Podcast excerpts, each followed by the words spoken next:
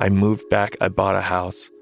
I'm starting my family here. Mm-hmm. Um, and people will go, Why are you doing that? And one of the reasons uh, we're doing this podcast, and I'm really excited to talk about, like, explore is like, why am I doing that? Like, why am I here? Why do I care so much about this place that often does not care about me? If the voice you just heard seems familiar, that's because it is. That was Jonathan Rabb, my co host. This podcast began as a conversation. It was a way for the two of us to explore what ideas might be interesting to pursue. And even more, it was an opportunity to get to know one another. We covered a lot of ground. Both of us grew up on the south side of Minneapolis, and we talked about growing up in the state. But one thing that we came back to again and again was our experience of being black in Minnesota. What did it mean for us growing up here? What does it mean for us now? And has that meaning changed after everything we've been through in the last few years? I'm Brandt Williams. And I'm Jonathan Rabb. And this is Untangled Roots.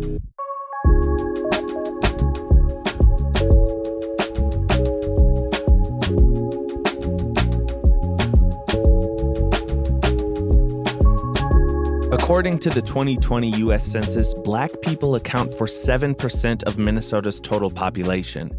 In comparison, white people account for just over 77%. The majority of the black population in the state is located in the Twin Cities. That's Minneapolis and St. Paul. That percentage may seem like a small amount, but in reality, that number represents over 398,000 black people living in Minnesota. We're not always the focus when conversations about Minnesota come up. Often, the black population is mentioned as a line item when issues like poverty, employment, and education are discussed. But that changed on May 25, 2020, when George Floyd was murdered by a police officer in Minneapolis. The entire world was laser focused on the state of black people in Minnesota. I think that it's now something that's like really tied to what being a black Minnesotan is, right? Like we were seen for that moment, um, and our anger was seen by the whole world. Like Right. people were watching this in in Russia. Yes. um, so I'm from South Minneapolis. I am from. Uh, I used to joke South Minneapolis, is the center of the universe, right? All that, um, and I'd do it tongue in cheek, right? Like uh, it, it'd be ironic. Um, Yeah. But I'm from, um, you know, Lake Street in Minnehaha. Okay. So like the precinct with the third precinct Yeah, third precinct. Mhm. is right in my backyard. Yep. So Mhm. when the when when stuff hit the fan, Right. there were embers flying into my my backyard where I'm from. Yeah. And so I I was living I you know, I was living around. I was like moving around. I was living in Oakland, California at the time. Mm-hmm. And I just decided like it's time to come back. Mm. And so the day the protests kicked off, I got on a plane and just flew back home. Wow. So you came back into it. I came back into it. So like it had kicked off and I'd been watching from afar and I was like I can't these are my friends. Like I see my friends. I see the all of the first stores that I worked at, you know, like I worked Oh, at yeah. I worked at um Rainbow Yeah. on Lake Street. Mm-hmm. That was my first job pushing carts. Uh, my second job was at uh, Target on Lake Street. So like all of these things I'd be watching on like uh, live streams, Yeah. um, and I'd be like, "This is my neighborhood. I can't not be here," Yeah. and it just hurt my soul. Minnesota became the focal point of global outrage, with protests demanding accountability from the police, local, state, and federal governments. Combined with the ongoing pandemic, the attention of the world was squarely on Minnesota. But what did that mean for us as black people who lived here? We weren't just watching a news story unfold, we were living through something that was happening at home. The black community in this in this town, in this area, in the metro area, is multifaceted. Yeah, We have so many layers and levels of people doing, uh, you know, different types of, um, who hold different types of positions in society. And, and we're obviously not a monolithic group of people. We have different opinions politically and religious and, and all that. That's not a surprise. But I, I learned, or I, I, it was more made aware to me that we are not sitting around just complaining about the things that we don't have. Yeah. There are people who are doing things about it all the time. And unfortunately, I think the narrative that that tends to come out is that when there's a protest, right? And there's, you know, and protests are made to grab attention and get media attention. That's that's the, the meaning of these. But then people take that as saying, oh, all they're doing is complaining about stuff. They're just going in the streets and they're but people don't see the everyday work that that black folks are doing to make sure that they they are keeping their communities whole and getting their kids to school every day and um, you know doing their their jobs, going to their jobs, um, and, and doing the things that that you know in America that's we we say that that's what you're supposed to do, right?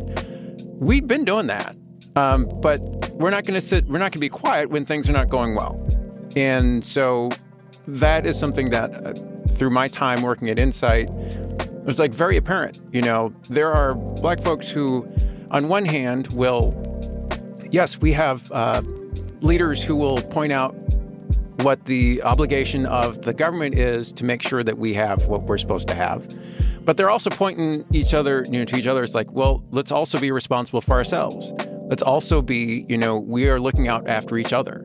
We're not just leaving it up to somebody else. We have a job to, to you know, bring each other ourselves up together as well. Yeah. So that's that's an ongoing thing, and I think that's something that I'm I really want to continue to do, and that's been a part of the the journalism that I've tried to do over the years. Not always been able to, um, for whatever reason, but it's just it's something that I think is important that we always keep in mind that we're a dynamic community who is we've got a lot of things going on. We're not monolithic, but we're always trying to you know in, use our utilize our um, I don't want to say authority, but our our agency to you know as as humans to like, well, we're not going to get any help from them. We're going to help ourselves. Nobody can save us but ourselves. Yeah. That's always been the that's been a motto that I've heard, you know, since day one working at uh, in the black press. Yeah. I think that there's also like something to say about the fact that, you know, like for for a time and maybe still today, but like for a moment in in American history, the reaction of black people in this city or in in in the Twin Cities to and in Minnesota to uh, the murder of George Floyd sent waves around the country. We were like the the the center point, ground zero. And so unpacking like why why it happened here and why these people stood up in the way they stood up Right. is really important to do. And by going back we can we can tell that story, right? Like people were really fed up. But I think that there's something special about Minnesota too, or black Minnesotans. As Minnesotans, we're often asked questions that revolve around the cold weather, like how cold is it? Or how can you live in the cold? And for black Minnesotans, there are the additional questions or comments like, are there really black people in Minnesota? Or I didn't know there were many black people in Minnesota. Why are we here? Why do we, black men who could live anywhere in the world, Mhm. decide to stay in this snowy, snowy, snowy Yeah, place? I know, right? right? I stayed here. My my family moved on. But in the time that's passed since George Floyd's murder, the question of why we stay here has taken on more weight. The answer is complicated by many factors. Like we said earlier, the black people of Minnesota are not a monolith. Like many individuals, we stay for a variety of reasons jobs, career opportunities, family, love. Our human experience weighs on the choices we make. But ultimately, the reason anyone chooses to call a place their home is deeply personal. When I was a kid, there was a neighbor across the street, and they really didn't like us. And they would sometimes say racist stuff. And my friends lived right next to them, and I'd go over to their house, and like the thing was like, don't talk to these people because they're gonna say like really, really mean stuff to you. And they were old. It was like an old white family. And um, I remember one day their house lit on fire and the house is on fire. All the neighborhood is standing outside, and my dad hears that the, the house is on fire. So he jumps out of the house. He runs out of the house. And I swear he like in my mind when I think about it, he was like in his like like boxers or something, right? Right. And he kicks the door and he runs into the house and he saves this neighbor and he like you know he brings the mean the mean racist neighbor out of the house and puts him on the sidewalk. And my dad's you know my dad's like real strong guy uh you know a strong black man you, you know he he, he he puts some guy he saves him right? Right. and i remember just being like oh that's what you're supposed to do. Like you're supposed to help out the community even if the community doesn't like you. Like this is what we're about and I thought that that was only something that I was taught. And then George Floyd was murdered. And I realized when I flew home that a ton of my other friends from around that I grew up with in the same neighborhood also just said, you know what? F it. I'm coming home. Right. And they were there and they were helping. And they were helping like I had been taught to, you know, be a helper. Wow. And that's something that tied me to South Minneapolis. Where I was like, you know, like we were all kind of taught this same thing Right.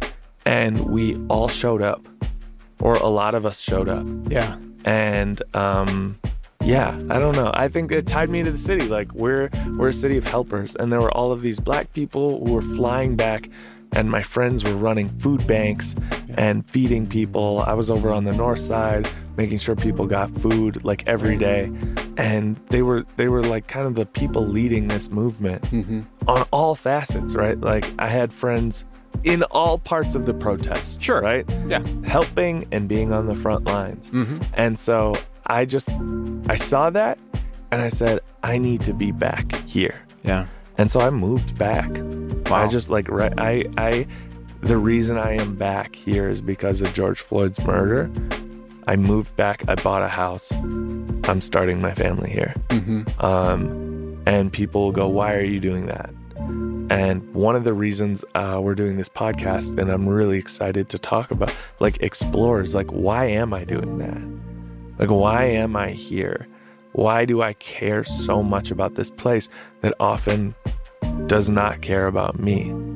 Um, and what what is this specific community that I'm just like so attached to? Because at the end of the day, no matter where I go in the world, like this is home. Right. And so, um, yeah, I'm just really im- I'm interested in in in unpacking like what is home to me Yeah. and what is home to you.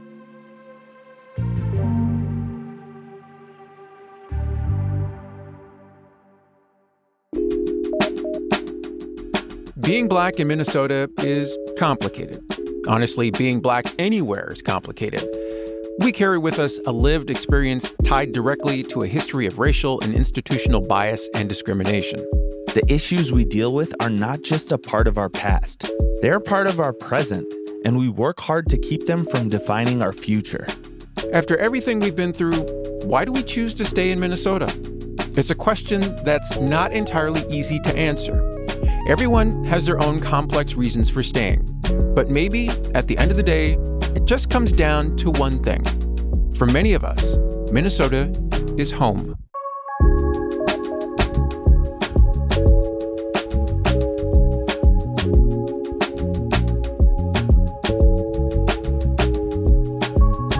Thank you so much for listening.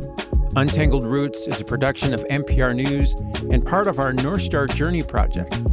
Untangled Roots would not have been possible without the work of many people, including Executive producer Sarah Glover, producers Twyla Dang and Brandt Williams, hosts Brandt Williams and Jonathan Rabb, sound design and mixing Alex Simpson, researcher Ann Harrington, with original music by Greg Grease.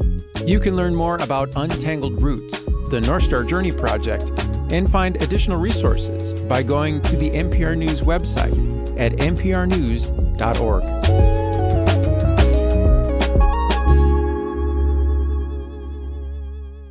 Untangled Roots was made possible in part by the Minnesota Legacy Amendments Arts and Cultural Heritage Fund.